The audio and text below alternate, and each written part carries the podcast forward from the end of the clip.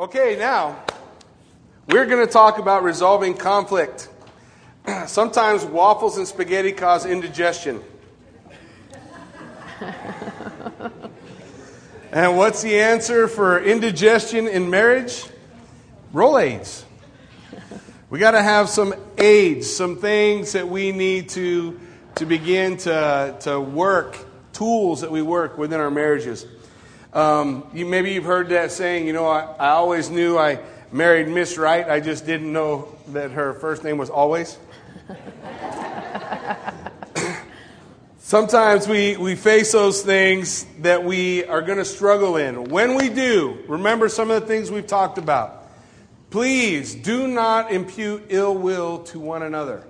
Most of the arguments and disagreements and, and fighting that occurs within marriage is because one or the other assumes someone did something on purpose to make them mad, to get them.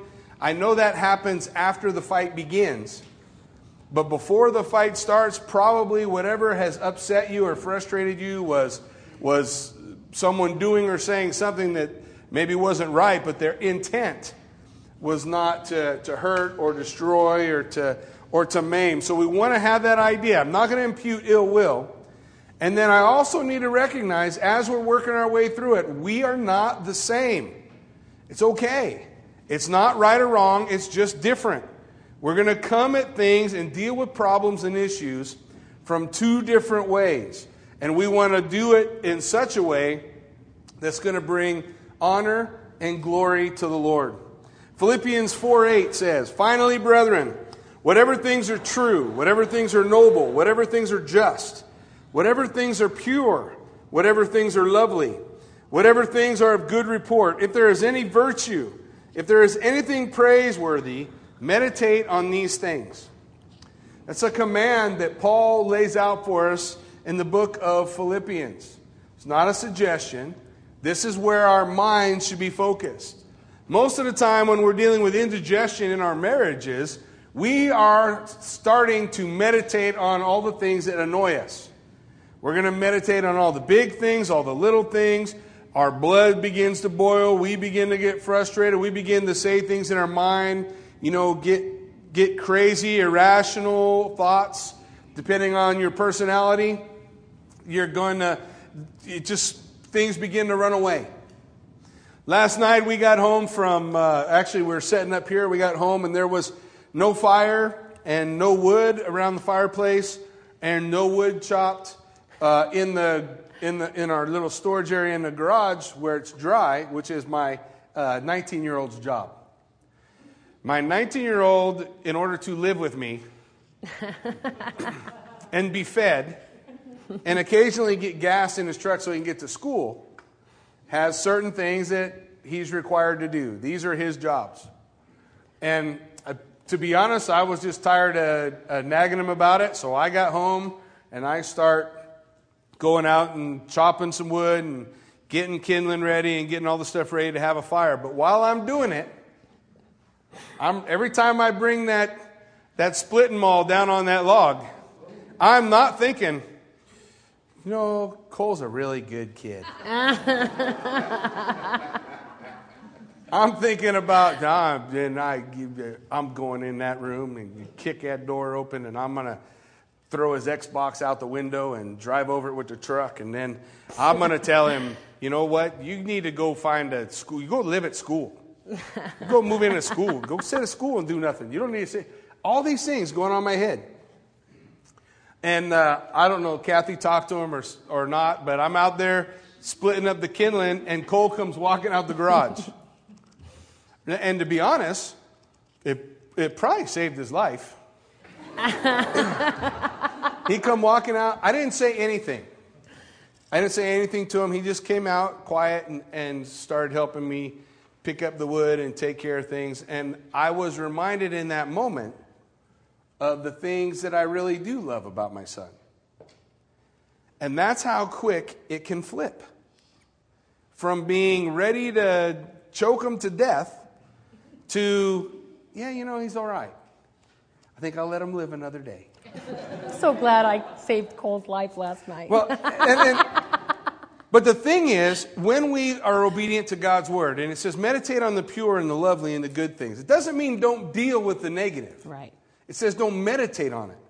If I set out there and all I do is meditate on what I'm upset about, do I get better or worse?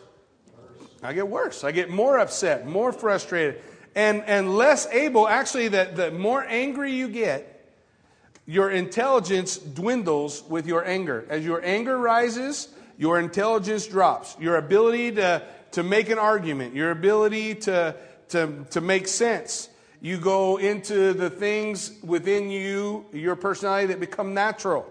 That's why some guys, they can't even talk. They get so mad, they're just going to break that end table. They're going to punch the door. They're going to, they're going to do whatever. They're going to explode outward because they've allowed that frustration and anger to grow. So when we consider the indigestion in marriage, we don't want it to get to that point. So how do we do it? We meditate on the pure and the lovely. That which is of good report and good reproach. That we're focused on those positive things and we don't want to have or develop stinking thinking where that's all we focus on. I don't mean don't deal with it. There are things we got to deal with. But I'm not going to sit and chew on it. And, and a lot of times, this is one of the areas that in the differences between men and women that men are better equipped to deal with that. Men are better equipped to say, I'm going to put that in a box and we'll deal with it later. And then he can actually turn that switch off. My wife can't turn that switch off. She's going to stay on that. And I'm thankful in the beginning of our marriage that that was one of the gifts that God gave Kathy. She would not, we, we, we would never let the sun go down on an issue. If we had an issue, if it meant I stayed up till 3 in the morning and I had to go to work at 4, we stayed up and we got it done. And we went to bed right and woke up and the next day was a lot better day with one hour sleep than it would have been if I'd have had all the sleep and woke up and, and mama's not happy and we're not okay. Because let's face it, when we're not okay, nothing's okay. Everything starts to fall apart from that point.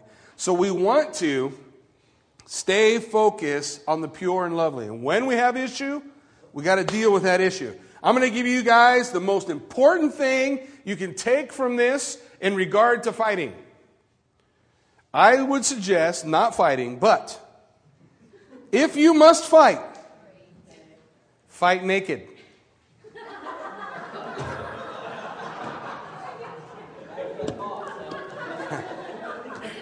I'm just letting you know. Well, don't fight in public, anyways. Yeah.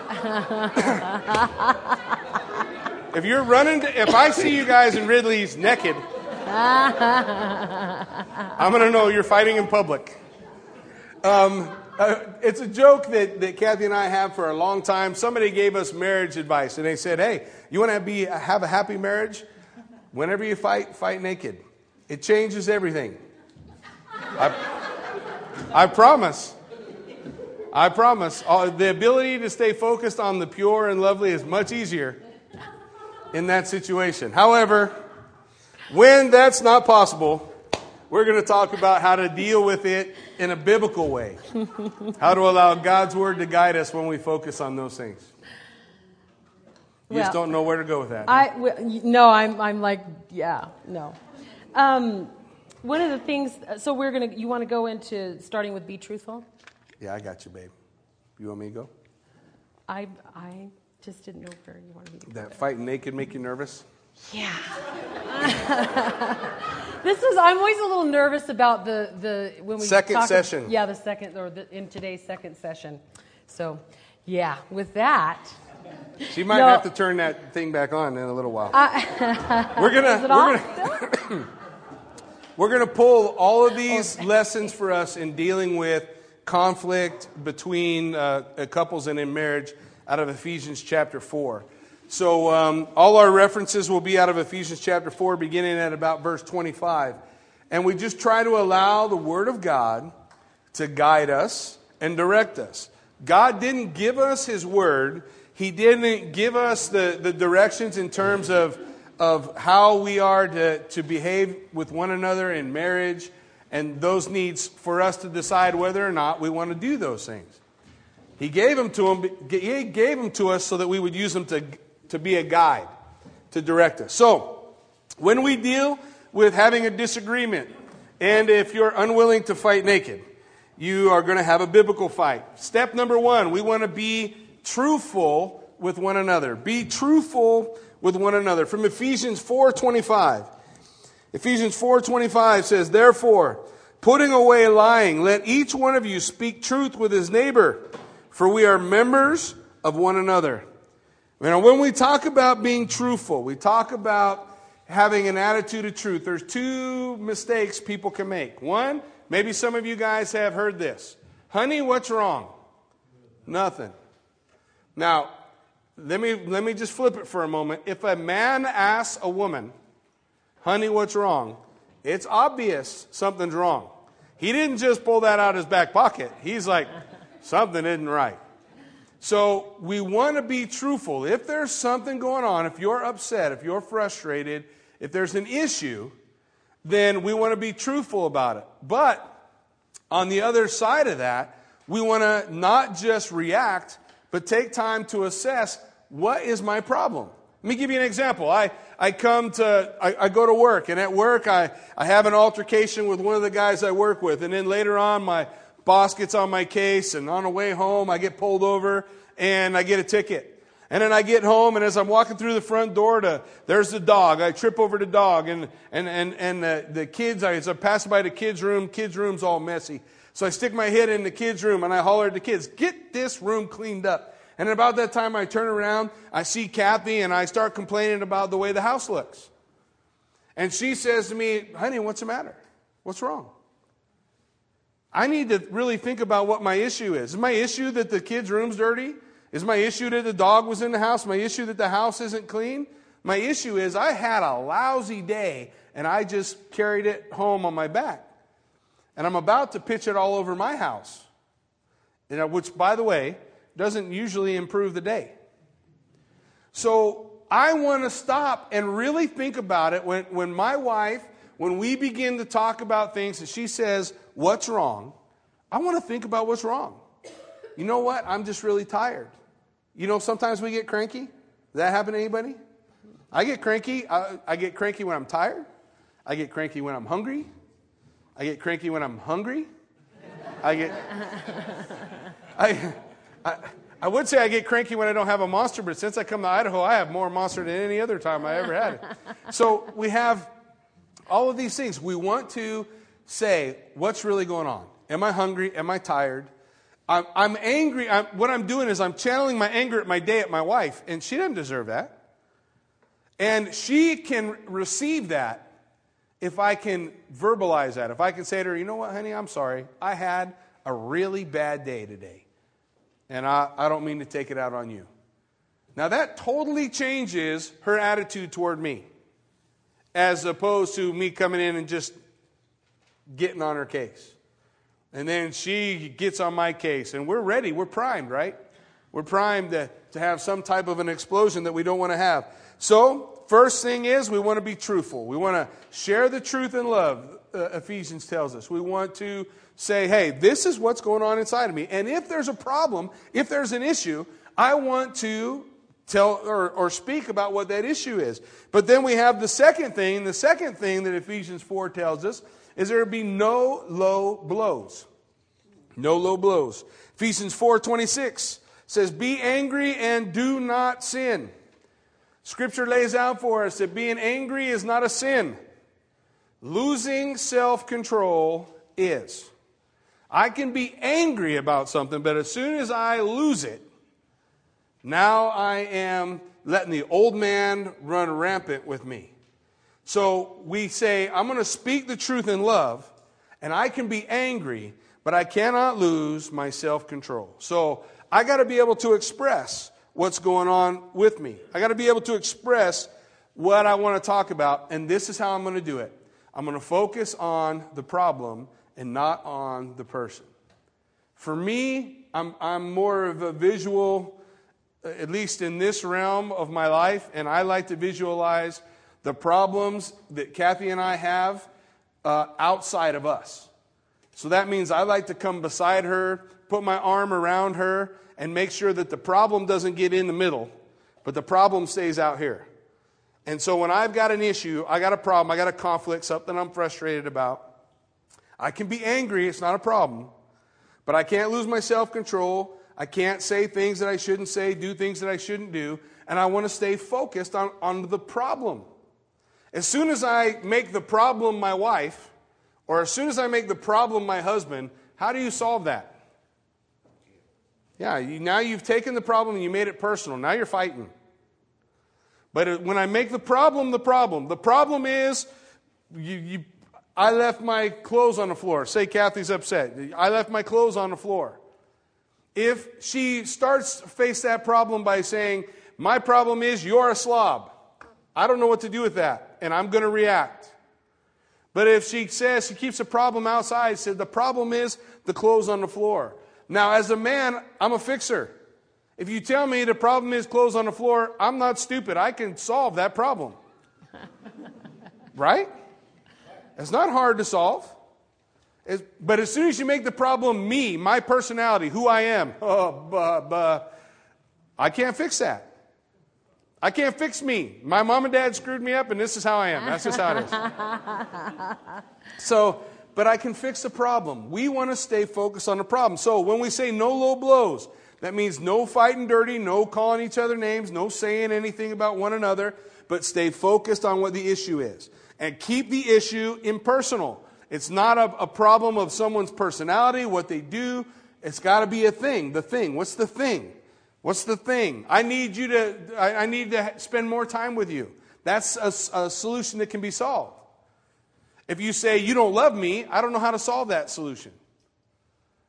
I don't know how to solve it. So we want to keep a focus on a problem, keep our attention on the problem, and not on the person.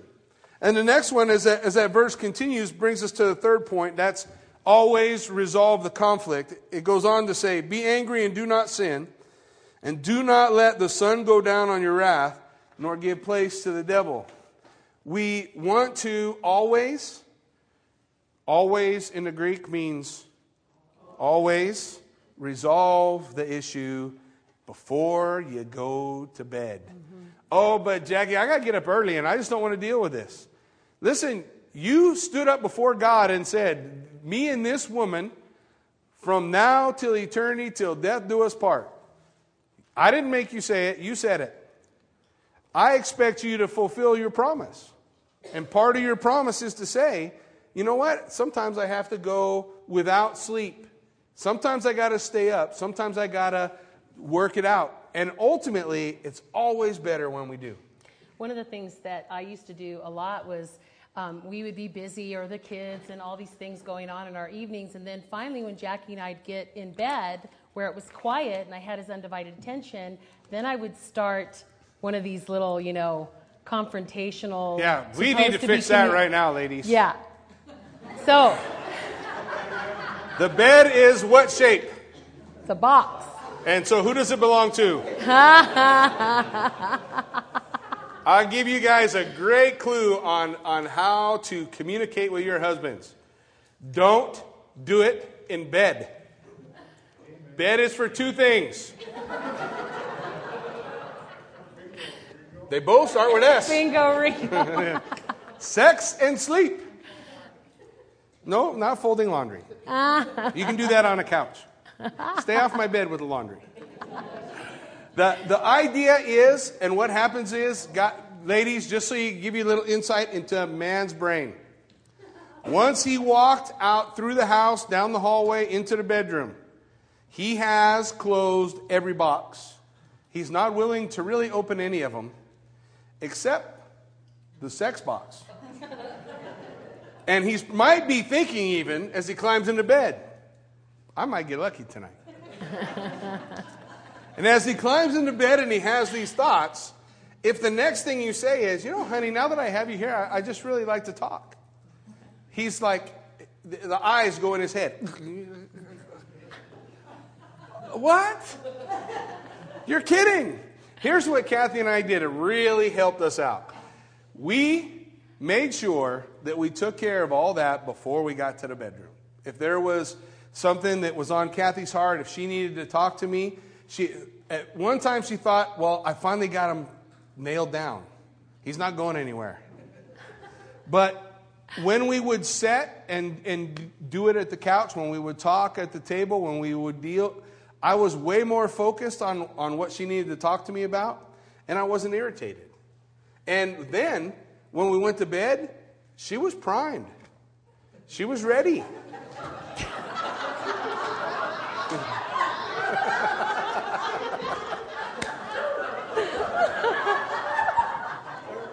So I knew it was good. This is the part where I spend the whole session red faced. Um, the the thing that you, I think you're trying to say is is that when it was pretty when, clear to me. when when that communication is met in us gals, we aren't so needy for that communication in the evening when we get into bed and we've never we've been denied that communication maybe throughout the day and then we need that face-to-face communication time. That's part of our way of kind of disengaging our day. And so if it's met earlier in the day then it goes the way you speak. So guys motivation? I don't know. Take it for for what you want but if you'll listen to jackie and make sure that you talk to your wives and, and, invest in them and recognize that this is all this all pays off in a couple hours when we go to bed and she's thinking she's very happy about how attentive I've been and how kind and how loving, right? Isn't that thinking about yourself? It's good. Uh, isn't that thinking about yourself? Sex is good, sister. Isn't it? you're gonna you're gonna end up red faced like me. I don't know. but uh, I understand what you're saying. I understand what you're saying, and what we want to do. All, all joking aside, again, I want to. If the, the reality is, if I will die to myself and pour that into my wife, pour meet that need within her, then she is more open to meeting those needs for me. It works both ways. And what we need to do, truly, is I got to stay focused on me. If I meet that need with Kathy, she'll meet that need with me. It goes both ways. And if I stay focused on, again, meeting that, making sure I'm, i meet that expectation, then it all is going to flow a lot nicer. So, anyways. So, one of the things, see, it, it's, have you read the rest of the notes? Yeah, I know. You're in trouble, sister. So, one of the things Kathy was really gifted at in our marriage was making sure we wouldn't go to bed angry. I and most men are able to just put it in a box and forget about it. But my wife can't forget about it. And it's unloving for me to expect her to. It's more loving for me to say, you know what? We need to, to deal with it and, and get it over with. F- solve the problem, focus on it, find a solution, move forward. And and enjoy the rest of our marriage instead of going letting one day become two days? Mm-hmm. two days become three days? You're so far outside of god's plan for your life when you do that. God said not to let the sun go down. That before that sun goes down that night you got to make peace. You got to make it okay. We've seen a lot of people um, get so far. It's almost like there's a wound and instead of letting it heal and suture up nicely and have a little tiny you know maybe not even a scar at all. It's like that you just don't quite take care of it, and it becomes this really horrible, hardened scars. Yeah, yeah. it's just it, it's if you let it things go, and we've seen this happen in people we care about very much, where it just becomes nobody cares anymore. They're just callous, and so that's why it's so good to resolve the conflict that before you go to bed. Don't let it fester because it, it really can become like scarred tissue, scar tissue. And who doesn't like making up after that? If you don't like it, raise your hand because there's more help for you somewhere. so we want to we want to make peace, make nice. The next one, as we continue in Ephesians chapter four, verse twenty-eight is it speaks to us about being part of the solution, okay? If I'm the one with the problem, I am the one with the solution, or at least part of the solution. Ephesians 4:28 says, "Let him who stole steal no longer, but rather let him labor, working with his hands what is good, that he may have something to give him who has a need. Let him who has the problem of stealing, rather than stealing, learn to work with his own hands to make something to give to someone who has a need. We need to become part of the solution. If I've got a problem, I've got to be part of the solution. So, when I take issue with my spouse and I come to her with a problem, I also need to come to her with a solution. Kathy had a real simple way of doing this in daycare. It was this is what I'm upset about, and this is what I'd like you to do about it. So we stay focused on the problem, we stay off of the person, and we present a viable solution. A viable solution. Now, that says in our communication, in dealing with the problem, what that says is I'm not here to fight, I'm here to solve. So here's what's wrong, and here's what I think is a possible solution. Now, that opens up the opportunity for me to say, That's a solution I can live with, babe. Okay, I can do that. Or, you know, that doesn't work out so good for me. I, I'd probably really struggle with that. Maybe we could do this. What she doesn't do is come to me, or what I don't do is come to her with a problem, throw it on the table, and sit back and say, Now, what are you going to do about it? Now I'm asking for a fight. Rather, I, I want to come, bring problem, and bring part of the solution with that problem. Yes. well, he's talking about when we did daycare. We did this with toddlers. Toddlers would be fighting over a toy, and, uh, and you, you would you know, tell the toddler, I'm upset because you took my toy. Can you please give it back? It's really simple. Well, Jackie and I had um, recently, we, I, I, was trying to, fit, we have several illustrations we've used through the years, but this one's actually pretty recently. We were talking about spending time together because things were getting really, really busy. And um, I said, you know, I, before I approached him, I, Rather say, you know what, you're just not spending enough time with me. You know, I, I just knew, knowing this information, it just, it doesn't get anywhere. So I said, you know, hey, let's set aside this time for this because what he was relieved to find out was my expectation of the solution wasn't nearly as difficult as he thought. So that's why it's so important to present a solution because sometimes when you just present the problem, the person's beginning to formulate this extremely difficult solution that they're going to have to come up with when really you're not really looking for that. You might be looking for something simple. And that is sort of a relief. So that way you just alleviate so much problems when you can come up with that solution. And it may not be the perfect one. You may have to say, well, I can't quite work it that way, but we can do it this way. And then the successful communication has happened. Next time there's a problem, it's not going to be this because, you know, let's face it, we, Jackie and I have been married for 25 years, and there are times when we start conversations and we know exactly where this is going. We're like, oh, yeah, I know what this sounds like. And so we have to, we have to at first, especially if, if some of these techniques and stuff are very unfamiliar, you know, at first it feels a little rehearsed um, to say, you know, okay, well, this is my problem and this is what I want you to do about it. You know, sometimes it feels like unnatural, and, but you know what? It's helpful. And Jackie and I, as we have imply, uh, applied some of the tools that we've learned, we almost cracked up laughing at each other many times when we would try to use our tools because we'd be like, oh, that sounds so goofy.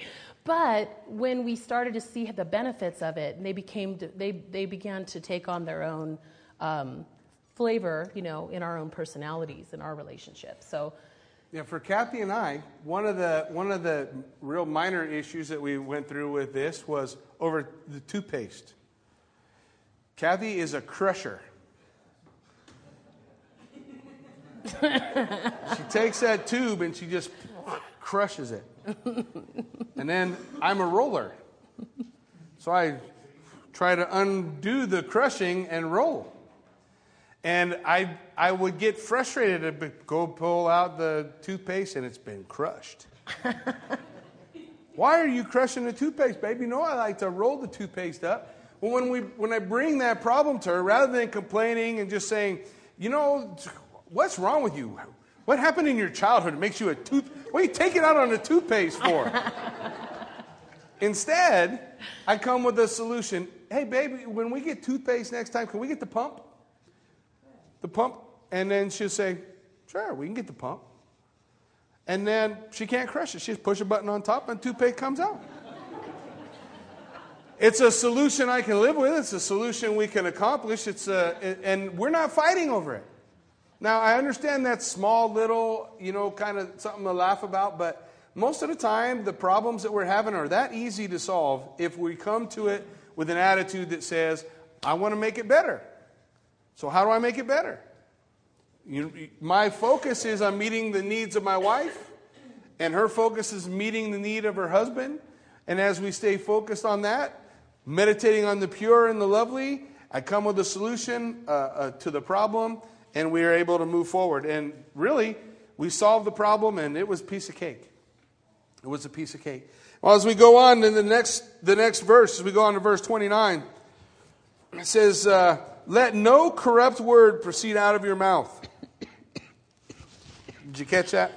Let no corrupt word proceed out of your mouth. One more time. Let no corrupt word proceed out of your mouth, but what is good for necessary edification that it may impart grace to the hearer. And do not grieve the Holy Spirit of God, by whom you are sealed for the day of redemption. Bible lays out for us, and our next point is to be diplomatic. And in that diplomacy that we're looking for is an attitude of encouragement. One of the blessings of being married to Kathy is she is very positive. In fact, one of the quickest ways to get us off track is when she's having a bad day and she's sour. I'm used to me having a bad day and me being sour, but she's usually happy, clappy. You know, she's always f- filled with joy and always has been very good at encouraging, speaking an encouraging word. The, the family I grew up in, the, the encouraging word was, hey, good job. So when my kids would bring a picture to me, and they draw some picture and they go, Dad, look what I did in school today. I'd say, Good job. And Kathy take it, and it would sound like the orchestras were playing, music was coming from the heavens. You know, by the time she was done encouraging our children, they were the greatest artist of all time. They'd finally been discovered. She'd have their pictures on the on the refrigerator, on the walls, were put in frames. So, anyways, exaggerating so, a tad. the point is that the power of encouraging words, the power of letting no corrupt word come out of your mouth. That means when we sit down and talk and we're dealing with an issue, no corrupt word, that's any word that tears someone down. Any word that tears someone down. Only such as is necessary for edification. Edification means to build up. So when we speak to one another, the attitude that we come to speak with is an attitude to build up our spouse, to build them up, not tear them down. The world is full of people who are going to tear us down every day when we walk out into it or go to work. It shouldn't be either one of us. Our job is to pick each other up, to build each other up to find a way to focus on the problem and not on the person and present it without a corrupt word, without a word to break a heart, without a word to hurt your soul, without a word to destroy, but with a word to build. To build. I learned this in, uh, in coaching. I'll be honest with you, the first couple of years of coaching, I thought all you had to do was yell at kids and it would happen. And a lot of people come into coaching with that concept.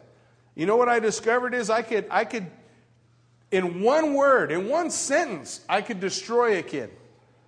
His, his ability to, his desire his, to work, to do everything, in one sentence. But in that same sentence, even dealing with an issue or a problem with that, with that athlete, with a, with a change of attitude, following the biblical directive, not bringing a corrupt word, but bringing a word of exhortation or encouragement to edify, to build up, I could inspire. I could inspire that young man or young woman to reach far beyond their physical abilities by simply doing what the Bible said to do. No corrupt word, but just edify, just build up. Some of our words that we use don't necessarily have to be corrupt words, it's our tone or our body language. They say that when you speak, 90% of your communication is your tone and body language. So you can say, you know, oh, I, I didn't mean anything by that. but your tone and body language maybe meant plenty by that comment you just made.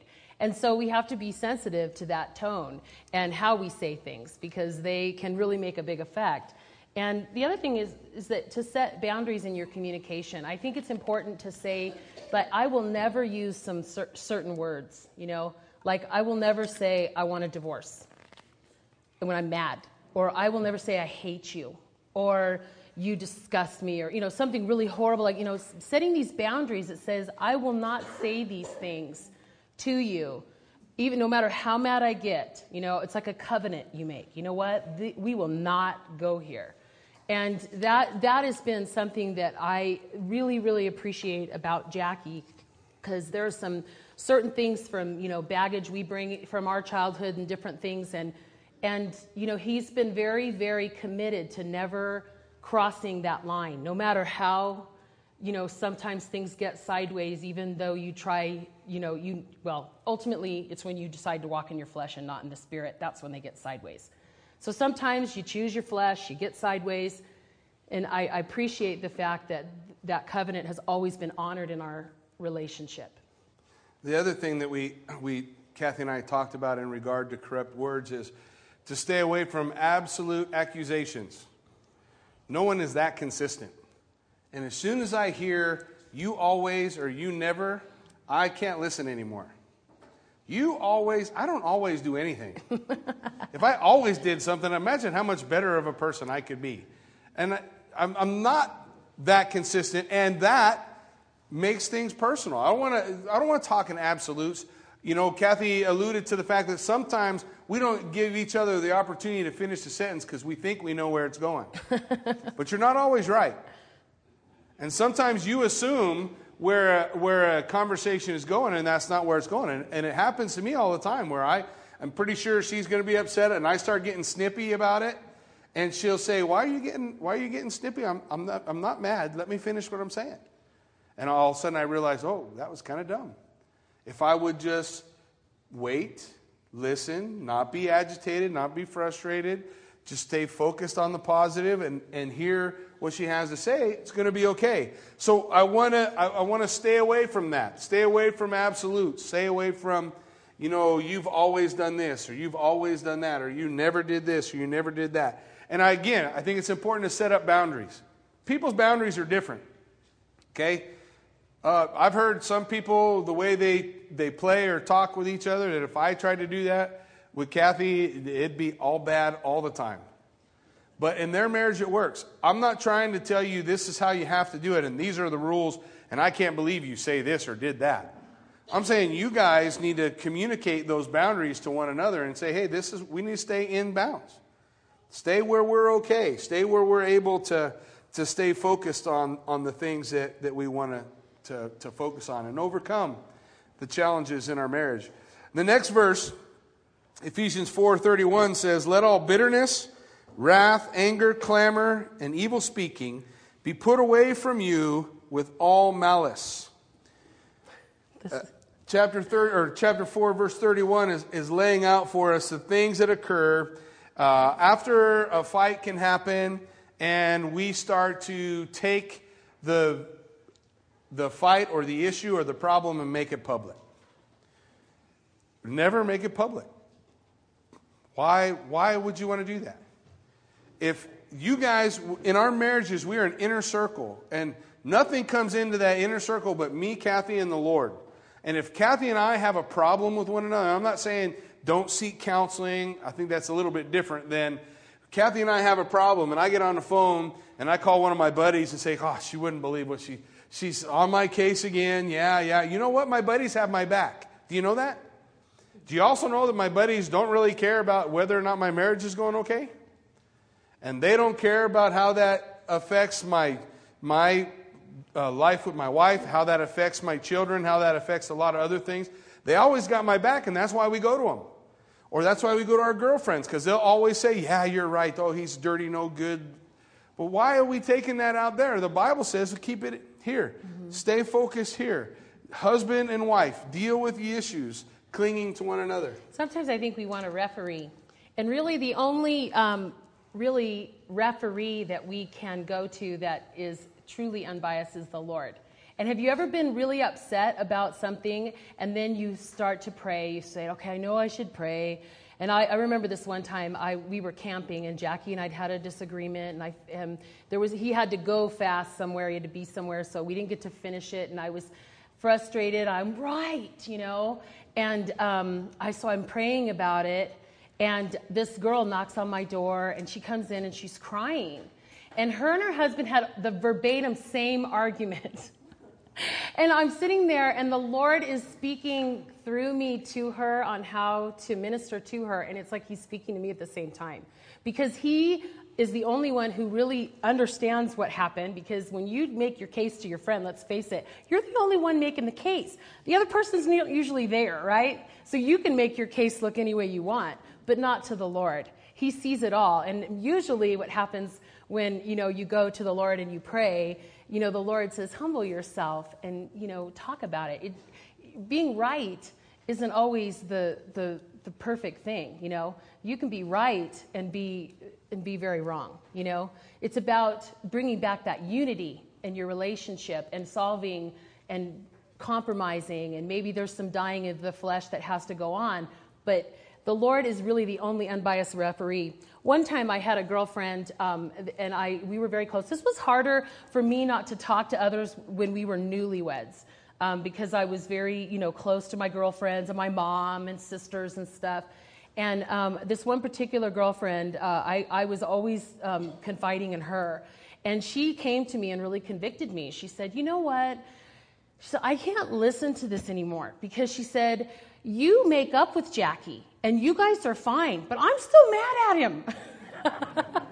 so she's like, please stop telling me this information. And it's really true. And what happened was, is it, it almost drove a wedge in the relationship that we had with them as a couple because she was still irritated with things that she knew and yada yada. And it was just, it wasn't good. And it made, um, when you, when you let other people in that inner circle, it really begins to totally tear your whole house down. Because now all of a sudden there's insecurity. What do those people know about me? Um, this is supposed to be between us.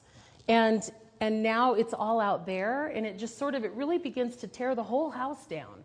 So I really encourage you, um, you know, to really go to the Lord with your problems. If you need counseling or something like that, that's different, you know, to go to a pastor for counseling. But to, to, to spread it all through the family, especially when it's the holidays, you know, and then all the families together, and there's things that everybody knows, and oh, it can be really ugly. One of the things alongside that, I was always thankful to have um, godly parents and, and, and uh, mother in law that when we would get out of line and go to our parents, our parents would kick us back into play. Was like, hey, you need to be talking about this with your wife.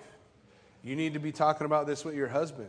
Not really understanding that there is a leaving and cleaving, and, and mom and dad can't solve the problems, or brothers and sisters, or, or, or your best friend in the world. Because you need to make that relationship, you need to be committed that that relationship is a relationship with your husband and wife. That's my best friend in the world, and I need to invest in that. That's, that's what we're trying to build. That's what we're trying to accomplish. So we don't want to let things become public. We don't want to put things out there that are ugly. We just want to deal with it, focus on it on our, ourselves, and, uh, and overcome it. The Bible tells us that in the book of Ecclesiastes that two is better than one because if one falls, there's no one to help him up. And a three strand cord is not easily broken. He's speaking of a relationship between two people with the Lord in the midst. He's talking about marriage a husband and wife and the Lord, the Holy Spirit there with him. So when one falls, the other's there to pick him up. When one stumbles, the other's there to lift him up. And the Holy Spirit is there to guide us and lead us. And that's what we need to stay focused on instead before we go outside. And the last one, Ephesians 4.32 says, Be kind to one another, tenderhearted, forgiving one another, just as God in Christ forgave you. That means that's the catch all because you're going to come to a point where it all falls apart. Love to tell you that you'll never have a disagreement or a fight, or you'll never lose self control again. Sometimes it happens. But what the Bible lays out for us here is we gotta we gotta learn to forgive one another when we stumble, when we fall, when we do it wrong, and then help clean up the mess. Help pick up the pieces. I forgive you. I forgive you too. It's that, it's that concept of that making up, like we were talking about, two being better than one. It's having your spouse come alongside you and help you up when you fell. Uh, the, the, the Spirit guiding and leading, having the grace and the, and the love to forgive at the end. When it's all done, we've, we've reconciled, we've solved the problem. I need to be able to forgive. And forget. And let it go. Let it go. Give it to the Lord. It's not mine to keep, it's not mine to hold on to. Um, the 12 words that you should end every fight with I am sorry. I was wrong. Please forgive me. I love you. And then it's done. It's over. If we'll focus on these things, if we'll allow these things to be the the guides, then when we face those struggles, when we face those conflicts, we're going to overcome. We're going to enjoy the victory of all the pieces fitting together. Hey, we did it. We had a conflict. We resolved the conflict, and it's time to make up. It's all good. It's all good, and our marriage is growing, and things are happening uh, that are, are positive. We're not stuck in the negative. And it's very natural then for us to move from that concept, from that understanding of here's how we're going to, resolve conflict, to recognizing now how we pour into one another's lives romantically, how we pour into one another's lives on an intimate, with an intimate understanding. See, as we move from that, we want to recognize hey, I, I need to spend time with my spouse, speaking with my spouse, uh, having conversation. I need to meet their need for time for a wife or a woman face to face, talking for a husband shoulder to shoulder, just spending time together in that same place, and regularly make deposits into your spouse's account. I want to be connected intimately. I want to be connected romantically. I want us to that part of our life to be right and on key. We're, we're not fighting, we're getting along, we're speaking, we're talking, but I got to every day make a deposit, a deposit into the needs that my wife has. There's no such thing as, well, I did it last week or last month or yesterday. Every day, day by day, we want to we want to make regular deposits because then, guys, when you want to make a withdrawal, there's money in the bank. There been, there's a lot of times early on in our, in our marriage when I would come to make a withdrawal, it's time to go to bed, and I'm snuggling up next to Kathy, and she's like, What are you doing? What do you mean, what am I doing? This is what we do. It's time to go to bed. And, and she's like, No, man, I, I, I'm, I, I'm just not there. And I would never understand. You're not there? What do you mean? I just opened the box, climbed in, poof, I was ready. And she would she would say things to me like I, I don't know how to switch from mommy mode to, to, to wife mode and i feel like I'm, the kids are touching me all day and all this stuff. And the, what she was really saying that i couldn't understand was i had not been making any deposits. I had not been pouring into her life and meeting her need her need that i'm to love my wife as christ loved the church.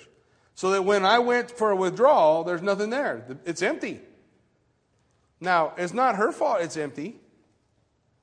It's my fault it's empty. And so when I began to, to see that, I began to understand that, I realized that my ability to connect with my wife intimately and romantically is directly tied to all the things we've been talking about connecting face to face, meeting those needs with her, pouring into her life. Because when all that's going, we're clicking. And when we're clicking, everything's clicking, everything's working. We're, we're moving along. But you throw one thing out of balance, and it, all the whole house of cards comes tumbling down. So we want to be willing to make those deposits for one another.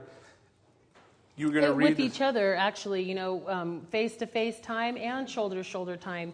Um, the shoulder to shoulder time we talked about um, in uh, with the men. You know, it was so funny because Jackie and I. Uh, I was trying to, you know, go, think about, you know, what does this mean? Shoulder to shoulder time, you know? And um, I, you know, watching, uh, it was so funny because we walked into a coffee shop and we were cracking up because all the women were sitting around the tables facing each other, and there were some men, and they were sitting on two chairs on their laptops, and they weren't talking or nothing. They were just sitting there. And I thought, this, this is true stuff. This shoulder to shoulder time. This is how men relate to, like to hang out okay, so how can I do this to, you know, make my husband feel like I really care about him? Well, he was watching the UFC fights, and so I sit down. Well, my way of watching anything is, so, who's that? What's he doing? What's all that about? Hey, what's this? What's that? And finally he turned to me and he's like, can you just sit there? And then it was like, oh, okay, well then if I'm going to just sit here, I might as well just do the laundry. So I'll just do, you know, laundry while I'm sitting here because, you know, I mean, why waste my time? It's just, I can't just sit here, you know? And I realized that really all he was looking for, it's so simple, ladies, is for us to just sit there. One of the things that we used to really and like. Not doing the laundry doesn't count, babe. Oh, no, never doing the laundry because I. No, I you have to do the laundry sometimes because I'd have no clothes if we did. but anyways, the point is, is that you know, um, I think that it's it's you invest in that, even though they know it's a little bit of a struggle for you to sit quietly, maybe with them, and or you know, go out and watch them paint a house or whatever. You know, it's so appreciated, and we're investing, like you said. It is one of the funnest things, guys, you'll ever do, is watch your wife sit down and try to be quiet with you and watch a game. It seriously looks like she's going to explode in any second.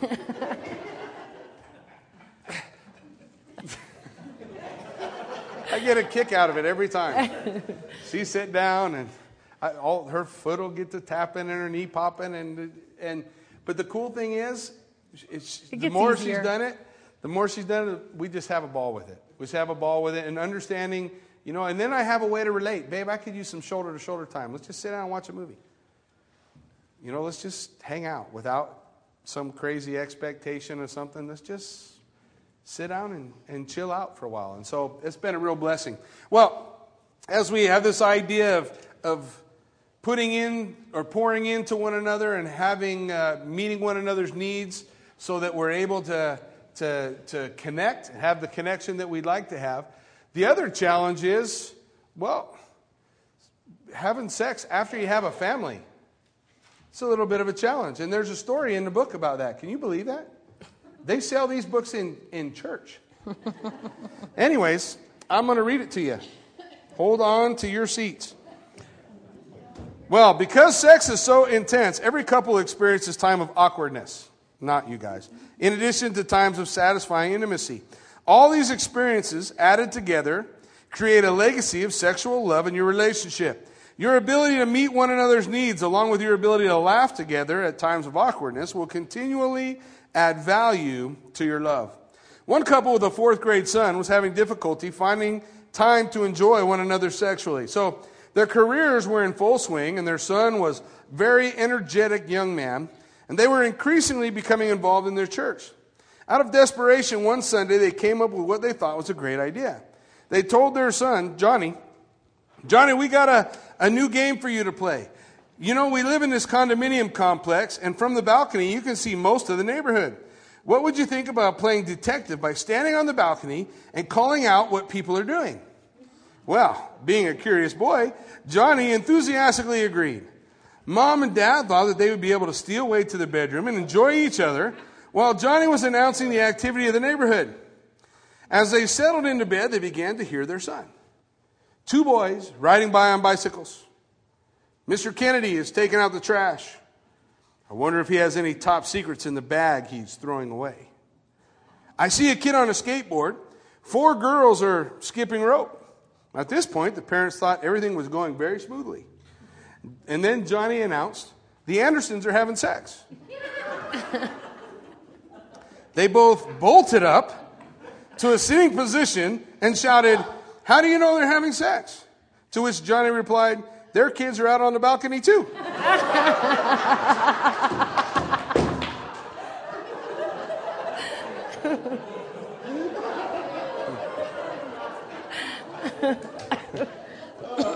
hey, I'm, just going to warn you guys with little ones. The days are coming.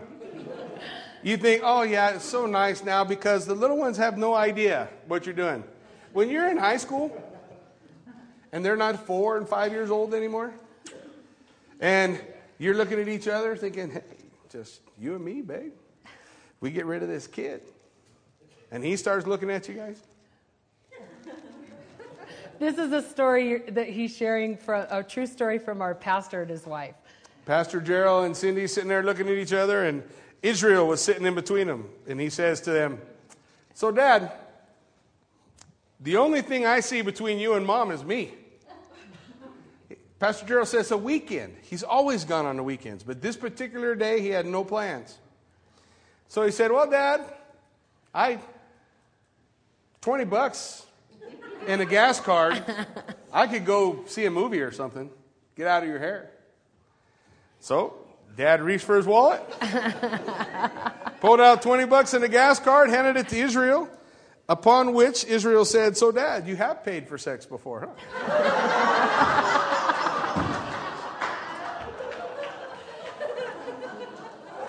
yeah.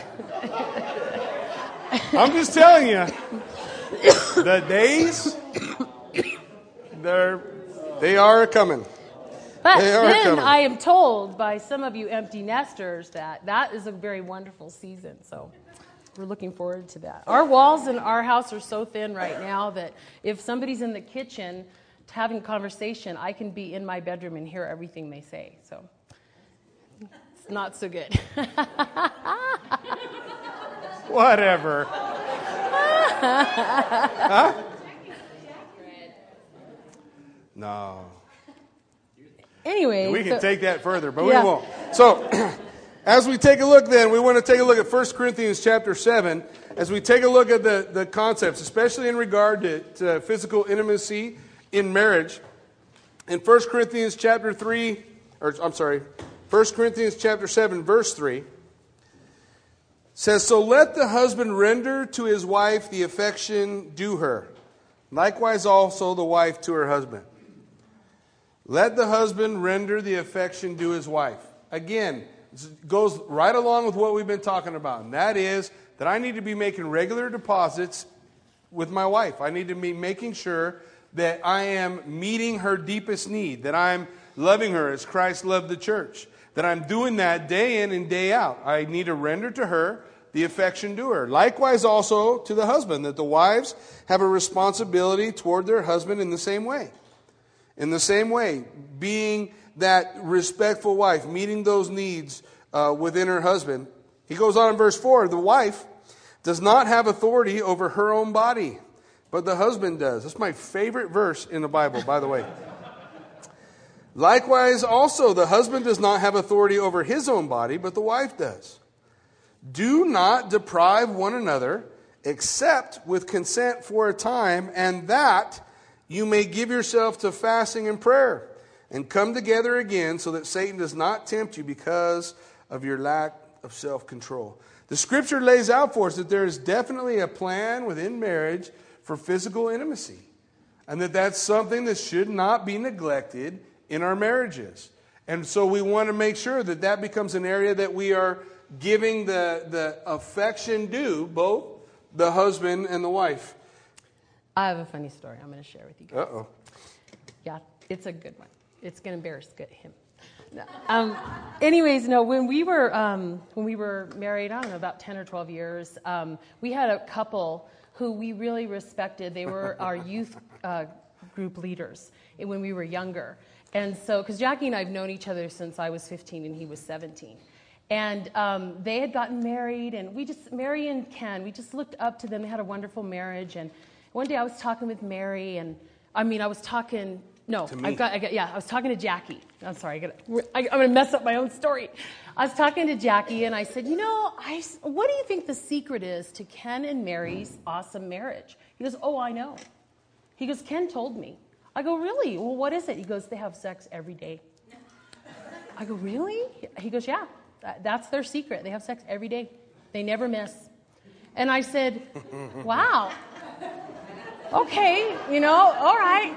So, you know, so months go by and I'm desperately trying to accomplish Those this. were the best True- months of my life.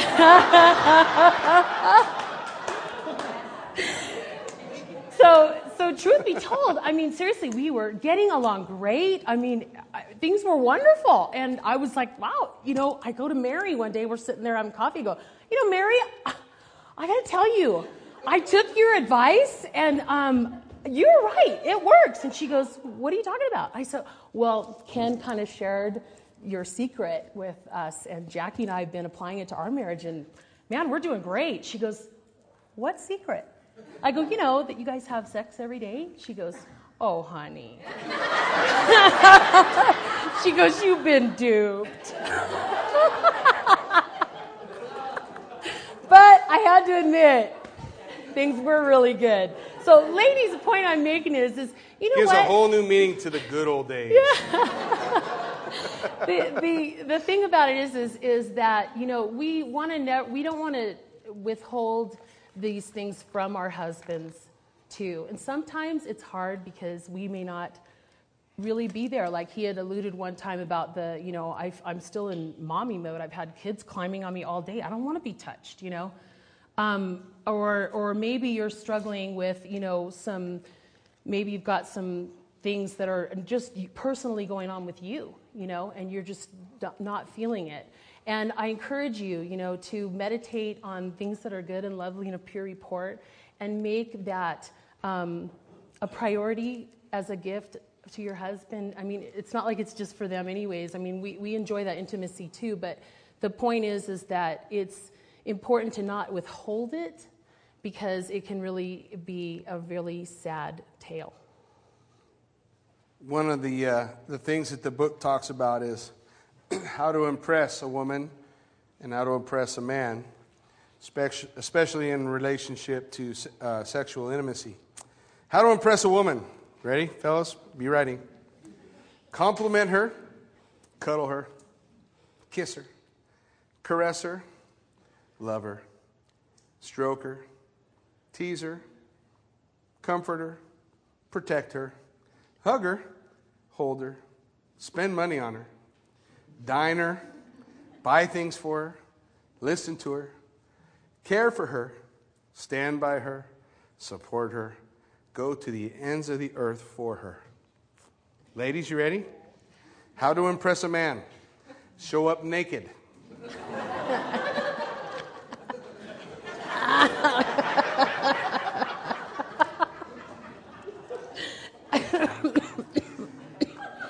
So, in case you're wondering, to me it seems like, ladies, that's a lot easier job for you guys.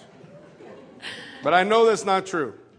So keep in mind as we as we look at, especially in this area of our lives, this is an area, guys, where Satan really wants to get a foothold. And if we let him get a foothold in this area of our life, all kinds of problems occur. All kinds of things happen based on or built around the weaknesses in men and the weaknesses in women. When a woman is not finding that emotional connection with her husband, she'll go find that emotional connection somewhere else. And she can have that emotional connection with another man. And it never become physical. But in reality, that's just as much an affair as anything else because that becomes a, a real soulmate for her. Just like a man will leave and, and look because he's more visually stimulated, he may look at pornography. It doesn't mean and make any difference. It's going to disrupt and destroy your relationship. Because what God intended to be perfect within the bounds of marriage, Satan distorts and destroys with everything outside of that.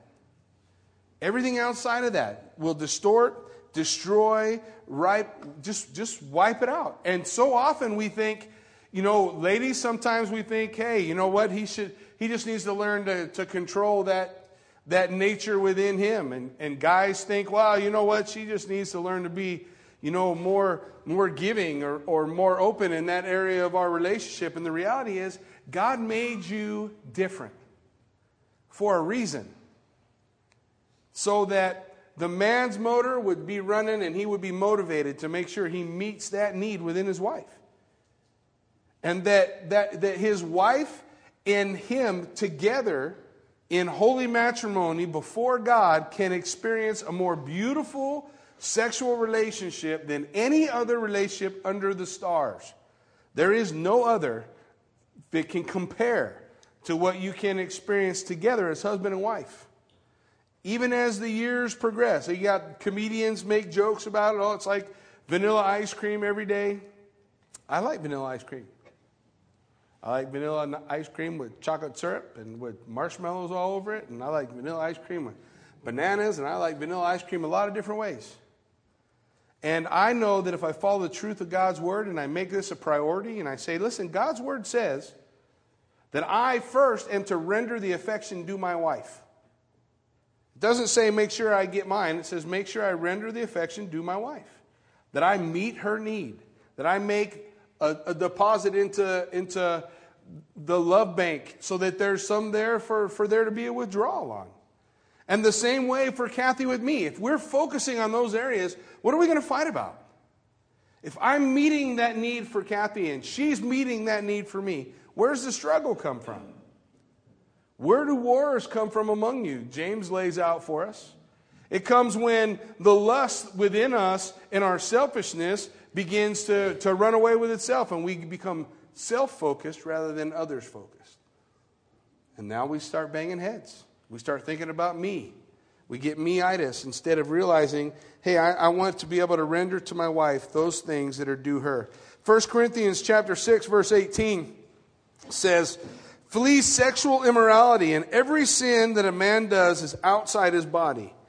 But he who commits sexual immorality sins against his own body. Sins against his own body. Hey, that's the quickest way to destroy your marriage. Now, it doesn't mean that your marriage is destroyed when, when those things occur within marriage, but it's a quick way to do it. There ain't no reason to try or experiment or play. We want to flee sexual immorality, all those things that are outside, because when we, when we allow that to be a part of our life, when we allow pornography to be a part of our life, when we allow any of those things outside the confines of God's design for marriage to become a part of our life, we're going to be perverting and distorting that which God's perfect plan is for each one of us. And that sin is against our own body, it destroys our own marriage. The two shall become one. But now it's the, the three or the something else or this other thing or it's, it's designed and set up for something for Kathy and I to experience together, and that it should be that way. And it should never be a weapon or a tool to, to motivate or a tool to um, try to control or whatever our uh, husbands or wives. That should be sacred. It should be something that we, that we really uh, make time for, allow time for, and realize that that's a part of our marriages that we want to be um, emphasizing, that we don't forget about it. But we, we emphasize it. Now, along with that, we also want to, in regard to keeping ourselves sexually pure and not wandering into sexual immorality, we need to set up guidelines for each other. The two are walking together because if one falls, it's easier for the other to pick them up. So that means we make guidelines about what we're okay with when you're with the opposite sex. Uh, we're okay with you giving somebody a ride home or not giving somebody else a ride home. Or we're okay with certain sites on the internet. We're not okay with other sites on the internet. That we set those boundaries and we take care of that for one another. Because that's why we're here together so that we can keep our marriage pure, safe, moving in the moving in the right direction. We want to make that an effort, stay focused on it, and realize when we set those boundaries and we communicate about that, that draws Kathy and I into a, a, a closer, more open relationship, which also makes the time that we have intimately together closer and more open. So we we set those things up. You know, you guys know, most of you guys know our testimony, so our marriage was pretty upside down from the from the gate, coming out the gate. So real early in our marriage, we set up guidelines about what's okay and what's not okay. And we talked about it. And we discussed it and we understood where each other comes from so that when I find myself in a situation, I know it's okay or it's not okay. I was a youth pastor at, at Joshua Springs and and a girl would come up and start to rub my shoulders, one of the girls in the youth group. And I didn't have to embarrass her or, or say anything. I just reach up, touch her hand, and say, hey, that's just for my wife. That's just between me and her. Thanks, so. I'm not mad. She's not upset. She's not embarrassed. Everything's good, and I know my boundaries. I know where I go and where I don't. I know my weakness. I know the areas I struggle in. And, and I'd be stupid if I struggle with alcohol to hang out in a bar all the time. Or if I struggle with pornography to have a computer hooked up to the internet in my house in a room that not everybody else is in. That's just dumb. So we set the boundaries. We keep those boundaries pure, and that keeps that relationship right. It keeps things, other things, from entering into that relationship and fouling it all up. We want that, that part of our life to be holy and pure the way God intended it to be, not distorted or destroyed, which is what the enemy wants to do, And what the world says. Right now, the world have you changing husbands like shirts, in and out of relationship, kids in high school, you know, struggling uh, uh, with venereal diseases and promiscuity. That's not God's plan. That's a distortion that the world has to bring. And, and if we understand that God has a design, that God has a plan for marriage in a direction that He would have us go, and we apply that direction, and I think we, we're, we're in a much more solid place. In the book of Malachi, one of the, one of the scriptures I like to, to consider, you know, kind of ponder, chew on, is in uh, Malachi chapter 2. And the Lord is, is laying out for the children of Israel the struggles that He has with them and the problems that He has with them. He says in verse 13, And this is the second thing that you do you cover the altar of the Lord with tears, with weeping, and with crying. So He does not regard your offering anymore, nor receive it with goodwill from your hands. Well, you say, For what reason? because the Lord has been witness between you and the wife of your youth. Did you hear that? God says, This is my problem with you, Israel. You cover my altar with tears. Tears all over my altar, weeping and crying, so that I don't even regard your offering anymore the sin offering, the offerings that they would bring to the temple. And God says, My problem is between you and your wife the relationship between the two of you. God's not okay when we don't make that a priority in our life. He goes on to say, then, between you and the wife of your, your youth, with whom you have dealt treacherously, but she's your companion and your wife by covenant. That means you made a promise. God says, You made a promise to me. You promised to, to keep her and care for her and to love her. And she made a promise to do the same for you. And you're covering my altar with tears because you're not making that a priority in your relationship. You're not saying this is a priority, or you're trying to do it your own way, or I'll find my own way, instead of just following what God's Word says. Here's what God's Word says just practice the truth of what God's Word says. Verse 15, he says, But did he not make them one? Having a remnant of the Spirit? Didn't God bring them together in unity?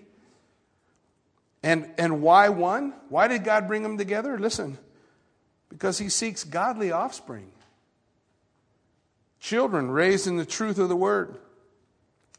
Therefore, take heed to your spirit, and let none deal treacherously with the wife of his youth. For the Lord God of Israel says, He hates divorce, for it covers one's garment with violence, says the Lord of hosts. Therefore, take heed to your spirit that you do not deal treacherously. God's, God's word. It's how God sees it. It's how God views marriage. Hey, we all come from different places. We all been other things. Maybe we've been married before and, and we're on round two, or maybe we're on round three. It doesn't change anything. The reality, the truth of God's word is the same. God says, You made a promise to me, make it work. You made a promise to me, do the things that need to be done. You made a promise to me don't be selfish, but be focused on others. You made a promise to meet the needs of your spouse. And today we've had an opportunity to talk about some of those things. So, how do you do it? How do you meet those needs? Guys, when we look at God's Word, whenever God calls us to something like that, He also empowers us. Whenever God calls us, He also empowers us. He gives us the Holy Spirit. The love of God is poured out in your heart by the Holy Spirit. I'm struggling and I can't make it work. I'm struggling and I'm having a hard time applying all these things. You got to draw near to the Lord. A three strand cord is not easily broken. I got to press into my relationship with Him. God, I need you to change my character. I can't change who I was. I couldn't change who I was before the Lord got a hold of my heart. I could not even, Kathy give me a list of do's and don'ts. I couldn't walk for the two days in that list of do's and don'ts without breaking something. But it is in Christ we are a new creation, right? We say, well, man, I've never done marriage that way. I've never focused on those things in my marriage. I never made that a priority in my marriage. Well, good. Great opportunity to start something new because in Christ, you're a new creation. Your marriage is a new creation. Every day, His mercies are new that He wants to pour out in your life. He will equip you to be and to do and to follow the directions God gives us in His Word. And if we'll apply the directions God gives us in His Word, if we'll focus on the reality that in the strength of His Holy Spirit, we can do all things through Christ who strengthens me, right? We can do all things. That even means we can do the waffle and spaghetti thing. That even means that I can make making the, the needs of my spouse, meeting the needs of my spouse, a priority in my life. I can do it. In as much as I can draw near to the Lord. Once a while back, Kathy said to me, You know, Jackie, I'm so glad that you're not that person that you were once before. And I told her, You know, babe, I'm still that person. I'm not perfect. I'm just a sinner saved by grace. It, it, it, really has nothing to do with me. You know what makes me a different person? Christ in me, the hope of glory. That's what makes me a different person. What makes it so that we can work our marriage? Christ in me, the hope of glory. What makes it so that we can accomplish these things and apply these things and make them work in our, in our relationships? Christ in us, the hope of glory. That we say, you know what? I have Jesus Christ in me who rose from the dead, who walked on the water, and I can't make these applications. And I can't say, you know what? I need to stop being selfish and, and, and focus my goals the way God tells me to do it. Because when we apply God's word, it always works we apply God's word, it always works. We just got to do it. We just got to take it, read it, ingest it, and then, like the scripture says, be not hearers only, but doers also. Take that word and apply it. Amen?